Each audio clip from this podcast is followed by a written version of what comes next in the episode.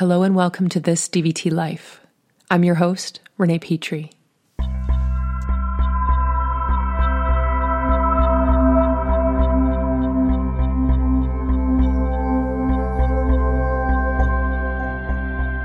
Hello, hello, hello, everyone, people of this DVT Life community.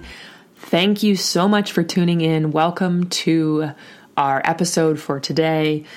I'm really terribly excited that I still see the numbers moving and and the numbers growing as I post an episode. You know, I I just think maybe it's just myself and my wife who are listening, just those two listeners who listen over and over and over again.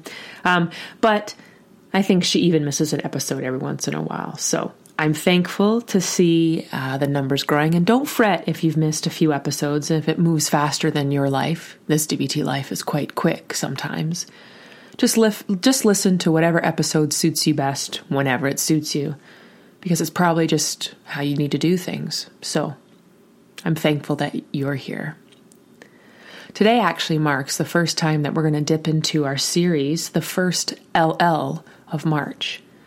And for all of those who missed last week's episode, stop here. Just take a few minutes, go back and listen. Then the LL would make more sense, I promise. And for those of you who don't do that, which is listen to instructions, then just know that the LL stands for lion and lamb. And I hope the confusion is enough for you to consider listening when asked to do so. Petrie threats. All right, so the first LL is one that probably doesn't need any introduction, but it's been on my mind for a long time. It's called the lull. Yes, I believe, if I'm not mistaken, all the LLs also start with L, just to keep things exciting and playful and in line with DVT, of course. Okay, so I'm meandering now. Let's just start with the definition and then let's pace into let's place some some context into it, yeah? All right.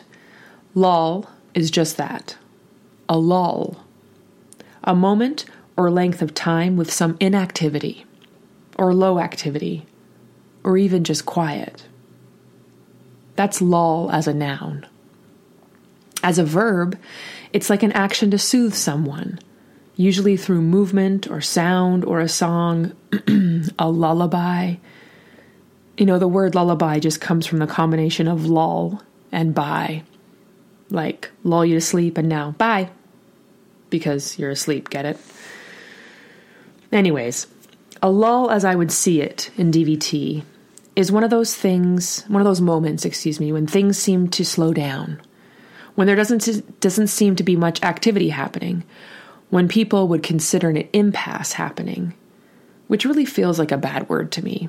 Impasse, like as if something ever really stops to the extent that it's impassable it's just an obstacle, so figure it out and work at building the representation and negotiate to lull around or laze, but stay tuned for more LLs on that.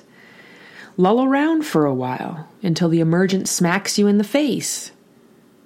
I'm completely and utterly biased on this, on my hatred for impasse.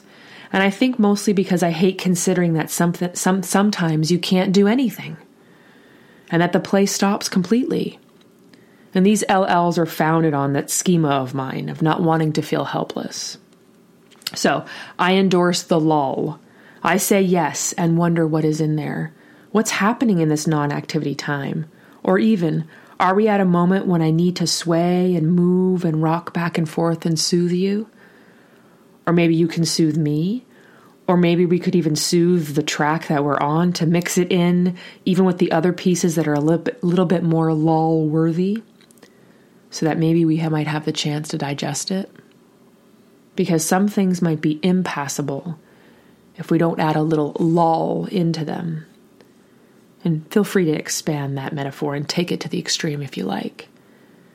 Because, yes, some things are not passable, and sometimes we need time time of non activity, time where soothing things happen. Not ones that make everything tense and I'm fighting and resisting and I can't quite manage. And the environment, that environment is not good for things to pass. An environment with a lull in it, with many lulls in them, that kind of environment is one that actually mirrors reality a touch more. Not that we want to just replicate reality, but remember, DVT requires discrepancy, the imaginal and the real. So we can't represent imaginal play forever without a mixture of the real and vice versa. It's the real or the almost real or the imaginal just on the edge that piques our interest, that gets us to stay, and that's the lull. It comes up when we need to just sway or move a touch or have a time where the snow settles after being shook up. And we just need to let that snow fall on us, catching each flake on our tongues.